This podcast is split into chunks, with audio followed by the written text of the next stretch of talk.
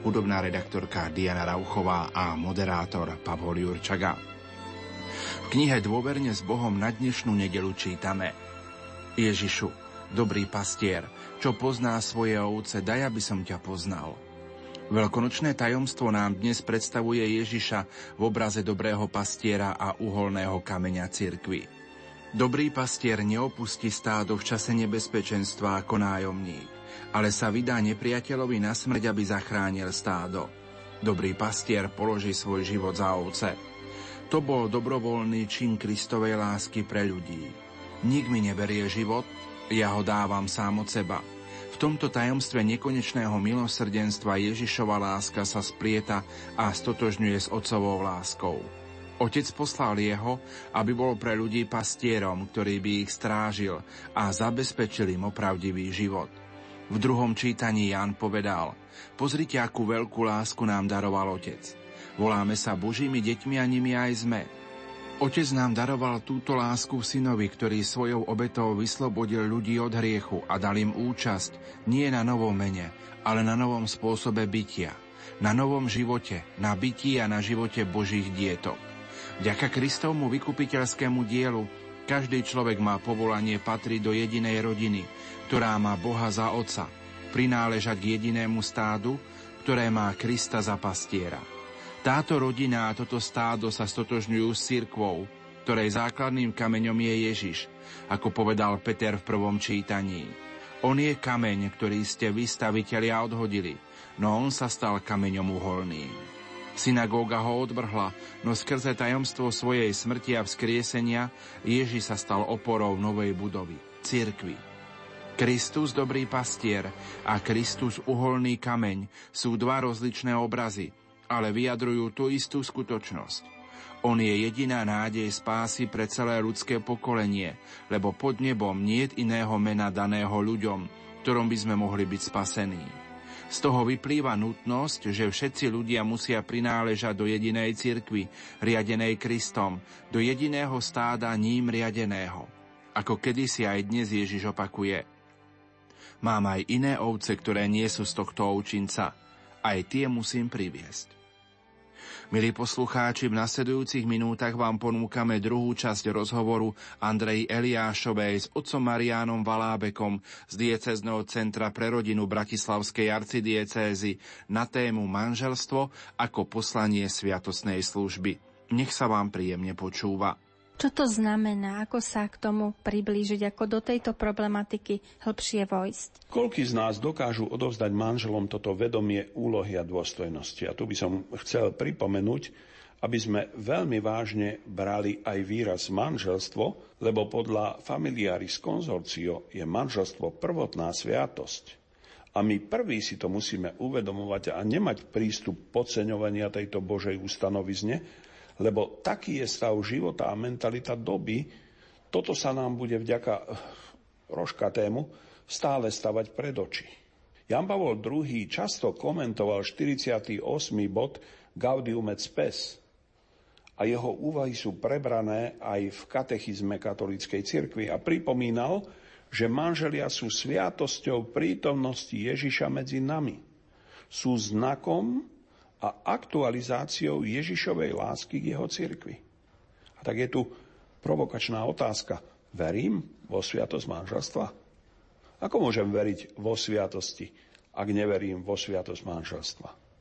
Ako môžem veriť, že Ježiš pôsobí prostredníctvom mňa a neveriť v prítomnosť Ježiša a toho, že by mohol pôsobiť cez manželov?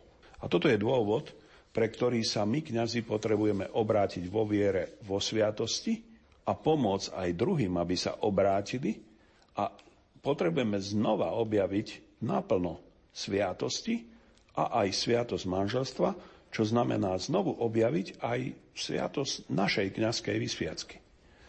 Pre sviatosť kňazstva je tu napríklad o mnoho dlhší proces prípravy, ale pre sviatosť manželstva stále vidíme, že pre snúbencov ide častokrát o pár stretnutí, Neviem, či si viete predstaviť, že by sa nejaký kňaz stal kňazom po dvoch týždňoch prípravy, po dvoch stretnutiach.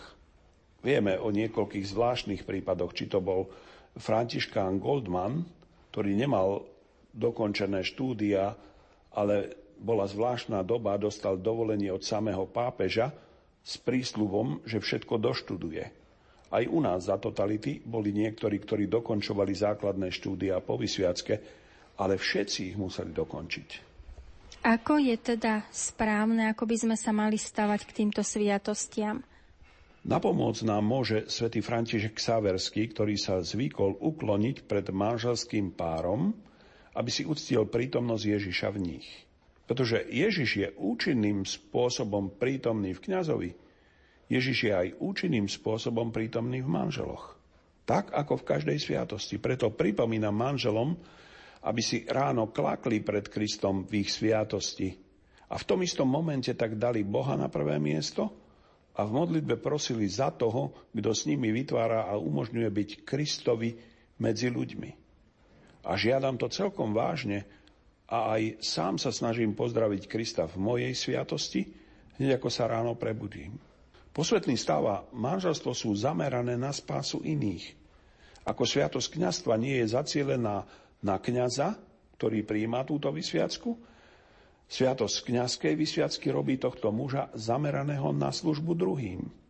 Tak rovnako aj sviatosť manželstva je urobená s týmto mužom a s touto ženou pre niekoho takisto.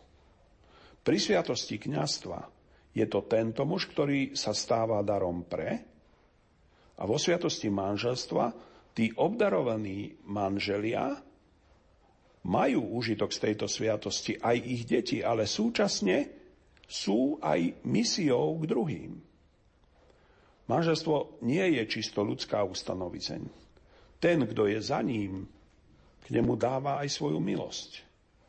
Pre tých, ktorí uzatvorili manželstvo na báze prirodzeného zákona, ba ujde sa aj tým, ktorí ho uzatvorili s druhým ako civilne znovu sobášený, ale to by chcelo samostatné vysvetlenie, ako sa k ním dostane ako vzor, to len veľmi nakratučko. Ako sa ešte inak teda priblížiť k pochopeniu tejto sviatosti? Mám takú ikonu, ktorá predstavuje Krista, ženícha, a církev nevestu. Na tejto ikone Kristus ponúka sám seba v Eucharistii svojej neveste. Je to telo obetované z lásky. Takto podobne to majú robiť aj manželi, alebo ponúkajú jeden druhému telo obetované z lásky. Preto je Eucharistia ideálom, vzorom pre manželov? Áno, pretože nás učí až do akej miery milovať tohto človeka vedľa mňa. Očakávania od manželstva sú aj také, že nechcem mať problém so sexualitou, tak manželstvo je riešením, ale to je omyl, lebo manželstvo bez problémov je ako vol bez lajna, uvádza vo svojich vtipných úvahách Mark Gungor. Teda problémy sú súčasťou manželského života a takto uvádza aj Pavol vo svojich listoch. Dom Bonetti, talianský diecezný kňaz, ktorý bol na Slovensku práve v čase voľby pápeža Františka hovorí, keď príde nejaký manžel v manželských ťažkostiach za mnou a pýta sa, čo má robiť, aby dokázal kráčať ďalej s tým partnerom, s ktorým je zosobášený, až do akej miery má strácať, prehrávať v konfrontácii so svojím manželom a manželkou, tak po nejakom krátkom vysvetlení posielam takéhoto človeka pred Eucharistiu, aby sa pýtal tohto konsekrovaného chleba, až do akej miery máš prehrávať, až do akej miery máš milovať. Eucharistia hovorí o tom najväčšom manželstve, aké na tomto svete môže byť. Nepochopiteľná jednota medzi Bohom a každou osobou. Manželia sú malým znakom tejto zmluvy lásky. Manželia cez Eucharistiu môžu pochopiť význam a priebeh svojho manželstva, pretože v Eucharistii manželia môžu pochopiť pravdu manželstva. A tak autentickou tvárou cirkvi je konsekrovaný chlieb, ktorý znamená stratiť všetko pre lásku. Schopnosť urobiť sa nekonečne malým, aby sa nikto nemusel cítiť menším. Toto je veľkosť Boha. Oni sa v kostole neberú len pre seba samých, pre svoje vlastné dobro. Oni sa zosobášia v kostole preto, aby boli pre iných. Kristus, ktorý je prítomný v manželskom páre, je Kristus, ktorý chce konať, ktorý chce vychádzať k iným. Kristus v manželoch chce príjmať, chce sprevádzať. A my o sviatosti v príprave nehovoríme, ako by sme ich pobádali, aby svoju sviatosť, keď budú potrebovať, potom vyťahli z mrazničky alebo skladničky. Ale tu treba denne žiť. Ak nepomáhame manželom, aby boli tým, čím sú každý deň, tak sa vlastne stávame ich dlžníkmi. Ani medzi kňazmi to nebolo najlepšie, tak Tridentský snem celkom jasne urobil veľký zlom v príprave a formácii kňazov, keď nariadil semináre, dlhodobú prípravu. Takýto zlom urobil aj druhý vatikánsky koncil v príprave ku sviatosti manželstva, či cez dokumenty synody, či cez usmernenia pápežov či jednotlivých dikastérií, alebo aj jednotlivých konferencií biskupov. Preto aj dokument biskupov zo synody uvádza potrebu prehlbenia teológie manželstva ako sviatosti a vyzýva k takej pastorálnej praxi, ktorá by doplnila chýbajúce konkrétne pozitívne ponuky aby sme ich doplnili, alebo ich možno ani nemáme pripravené, tak ich treba pripraviť. Ako sa teda pohnúť ďalej? No, je treba si uvedomiť, že církev si sviatosti nevymyslela, ale ich ustanovil Kristus. Manželstvo, hovorí Schillenbeck, je skryté už v samotnom procese stvorenia. Je to sacramentum futuri, sviatosť, ktorá musí prísť. A tak sa nám tu odkrýva to známe memoria futuri z Lumen Fidei od slova, ktoré vystihujú to, ako uvažuje pápež. Naozaj František tu v Lumen Fidei vysvetľuje. Viera je odpoveď na slovo. Slovo hovorí Abrahámovi. Dáva mu v ňom povolanie aj prísľub. Ale musí vykročiť do neznáma. Až vtedy, keď vykročí, vstupuje do otvoreného priestoru Božieho slova. Ide o odpoveď na slovo, ktoré predchádza, preto bude Abrahamová viera vždy aktom pamäte. Pritom sa táto pamäť neviaže na minulosť, ale keďže je to spomienka na prislúbenie, stáva sa schopnou otvárať sa do budúcnosti, osvecovať kroky na ceste životom. Tak vidno, nakoľko je viera ako pamäť do budúcnosti, memória futuri, úzko spätá s nádejou. Od Abraháma sa očakáva, aby sa zveril tomuto slovu. Viera chápe, že slovo, skutočnosť danlivo nestála a prechodná, sa v prípade, keď ho vyslovuje verný Boh, stáva tým najistejším a najstálejším, čo môže existovať, teda tým, čo umožňuje kontinuitu nášho kráčania v čase. Túto myšlienku pápež rozvíja pri rôznych príležitostiach. Hovorí, aj manželia na začiatku svojej manželskej celoživotnej púte v povolaní aj prísľube spolu s Abrahamom vykročujú do neznáma. Tým vstupujú do priestoru Božieho slova. Vo sviatosti manželstva vykročujú ruka v ruke v Božej ruke. A ako rodina ruka v ruke s deťmi v ruke v Božej ruke do Božieho prostredia tak Abrahámová viera bude vždy aktom pamäte, schopnou otvárať sa do budúcnosti, osvecovať kroky na ceste životom.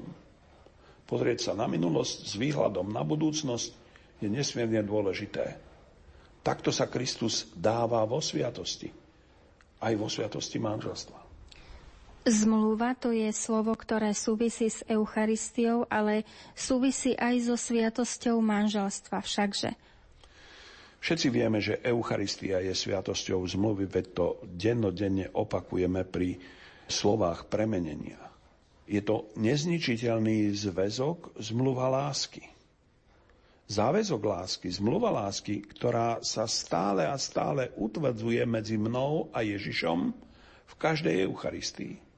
Aj sviatosť manželstva je sviatosťou zmluvy. Pavol VI používal pre manželstvo termín tabernákulum zmluvy, pretože vyjadruje tajomstvo vzťahu medzi Kristom a ľudstvom. 13. článok z Familiaris Consortium hovorí, že manželstvo pokrstených sa stáva skutočným symbolom novej a väčšnej zmluvy potvrdenej Kristovou krvou. Takže oni sú sviatosťou tejto zmluvy, je tu tento vzťah, vzťah podobnosti a tak sa pozrime, v čom je tá odlišnosť. Že je tam podoba a je tam veľká odlišnosť. A tá veľká odlišnosť medzi manželstvom a sviatosťou Eucharistie je táto. V Eucharistii máme Ježiša, ktorý dáva sám seba. Je tam priamo. On osobne je ten, ktorý chce nastoliť vzťah s jednotlivými osobami. Aj v manželstve je to stále Ježiš, ktorý chce konať. Ale je to Ježiš, ktorý koná prostredníctvom týchto dvoch osôb.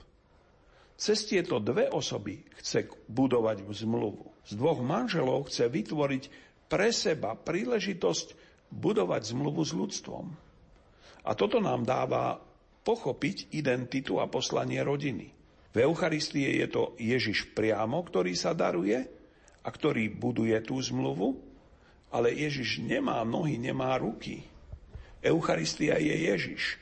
Sviatosť zmluvy, ktorou je manželstvo, stavia manželov do situácií, ktorej konajú v mene Ježiša a budujú tú zmluvu, nadvezujú vzťahy, sú sviatosťou zmluvy, sú pozvaní k tomu, aby nadvezovali vzťahy, aby kontaktovali, aby budovali vzťahy, aby umožnili Ježišovi stretávať sa cez nich s ľuďmi osobne.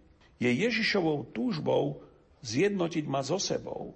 Ich zmluva sa stala zmluvou lásky, ktorá je konštantnou, stálou pre celú církev. Takže zrazu začíname chápať, ako manželia môžu prežívať Eucharistiu. Manželia prežívajú skúsenosť darovania tela pre lásku. Čo to znamená milovať až tak veľa, že daruješ svoje telo? Cez túto ich skúsenosť môžu vytušiť, prečo chce Ježiš darovať svoje telo pre lásku. Aby nám umožnil pochopiť, čo to znamená darovať všetko že nás chce zjednotiť so sebou, že chce mať účasť na našom živote, že nám chce darovať všetky svoje dary. No na druhej strane, manželia cez Eucharistiu môžu pochopiť význam a priebeh aj svojho vlastného manželstva, pretože v Eucharistii manželia môžu pochopiť pravdu manželstva. Skúsme pochopiť, až do akej miery Ježiš v Eucharistii miluje až do tej miery, že stráca všetko. Eucharistia je ten najväčší zázrak, úžas, ktorý môže byť na tomto svete.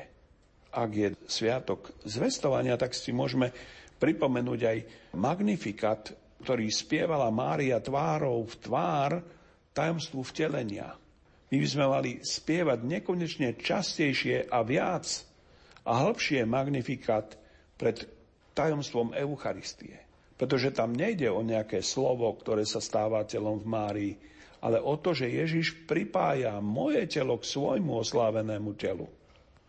A to je nepochopiteľné zjednotenie, nekonečné. Eucharistia je naozajstnou tvárou Boha, tvárou Boha katolíkov. Eucharistia je to pravou tvárou cirkvy. Nie sú to fasády našich kostolov, ani naše liturgické oblečenie, ani naša liturgia. Toto všetko môže pomáhať, ale autentickou tvárou cirkvi je konsekrovaný chlieb, ktorý znamená stratiť všetko pre lásku. Schopnosť urobiť sa nekonečne malým, aby sa nikto nemusel cítiť menším. Je tu niekto taký, ktorý sa cítil neistý v konfrontácii s týmto chlebom?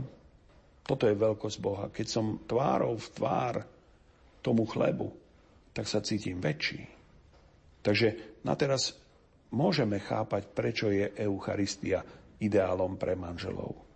Aj oni sú povolaní milovať ako Kristus až do krajnosti.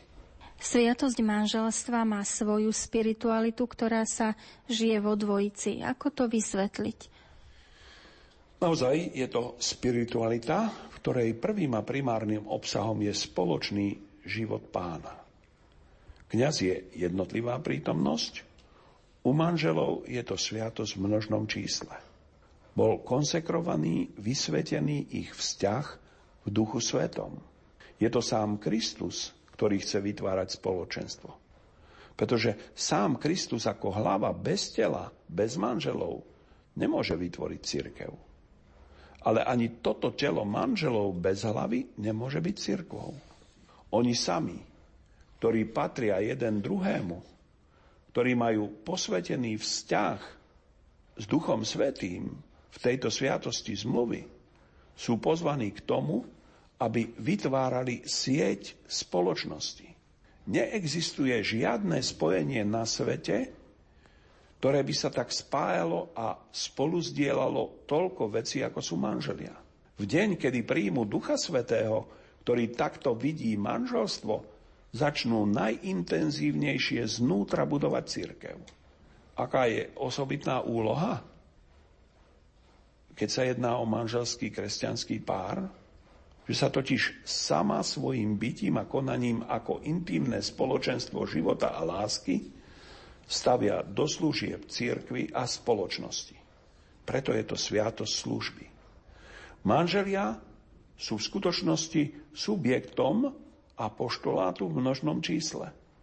A v samotnej farnosti môže byť aj viac takýchto subjektov. Jedno spoločenstvo, ďalšia skupina, ďalšie spoločenstvo, ale je tu jeden podstatný rozdiel. Táto maličká skupinka, pár, rodina, je sviatosť. Žiadna iná skupina nie je sviatosť. Žiadna organizácia nie je sviatosťou. Táto maličká skupina, komunita je sviatosťou. Táto malá komunita, tento subjekt v množnom čísle, táto maličká skupinka, ktorá je ale na rozdiel od ostatných aj väčších skupín sviatosťou, má svoje konkrétne meno od prvých storočí cirkvy. Lumen Gentium hovorí, že církev je všeobecná sviatosť spásy a to vďaka manželstvu.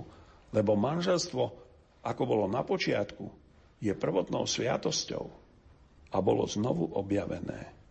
A toto pomenovanie, tento titul môžeme považovať za vlastné meno, osobné meno kresťanských rodín.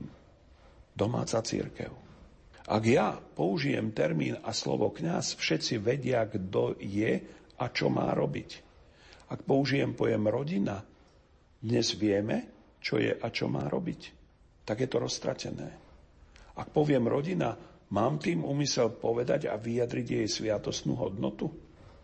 Už tento rozdiel a tento slovník, ktorý používame, znamená, že my vo svojej mentalite nie sme pripravení hovoriť o tom, čo rodina znamená a má znamenať. V tomto jazykovom zmetku sa rozumie význam titulu, ktorý církev dáva rodine. Domáca církev. A na tomto potrebujeme stavať. Znamená to v prvom rade byť zjednotený v mene Božom, v mene pánovom. Nielen v zmysle mužskosti a ženskosti, lebo toto dosť dobre funguje aj v civilnom manželstve. Kto uzatvára sviatosné manželstvo, hovorí, slubujem, že ti budem verný a že ťa nikdy neopustím, ani v šťastí, ani v nešťastí, ani v zdraví, ani v chorobe a že ťa budem milovať a ctiť po všetky dni svojho života. Snúbenci v tejto chvíli nevedia, čo sa stane. Nevedia, aké radosti a aké bolesti ich čakajú. Vydávajú sa ako Abraham na spoločnú cestu do neznáma a súčasne do priestoru Božieho slova, v ktorom je povolanie aj prislúbenie, ako hovorí pápež František. Toto je manželstvo. Toto je sviatosť manželstva. Aj ostatní pápeži nahlas hovoria o pôvodnom Božom pláne. Vznik manželstva začína ako zamilovanie, stáva sa zasnúbením a následne manželstvom. Dlho sme mysleli, že láska sama o sebe zaistuje navždy pretože láska je absolútna, ale dnes sa hovorí o ľahkej láske. Vznik manželstva však vyžaduje rôzne rozhodnutia a vnútorné skúsenosti. Do hry musia vstúpiť rozum a vôľa i cit a majú sa zjednotiť. A tak pri vysluhovaní sviatosti manželstva sa církev nepýta, si zamilovaný, ale chceš, si rozhodnutý? Keď je človek naozaj presvedčený, zvolá áno, toto je moja cesta. Milí poslucháči, v uplynulých minútach sme vám ponúkli druhú časť rozhovoru Andrej Eliášovej s otcom Mariánom Valábekom z diecézneho centra pre rodinu Bratislavskej arcidiecézy na tému manželstvo ako poslanie sviatosnej služby. O týždeň vám ponúkneme rozhovor s Richardom Kucharčíkom z Teologickej fakulty v Košiciach na tému Rodina ako civilizácia lásky. Rodina, staň sa tým, čím si. Požehnanú nedelu vám zo štúdia Rádia Lumen Prajú. Majster zvuku Peter Ondrejka, hudobná redaktorka Diana Rauchová a moderátor Pavol Jurčaga.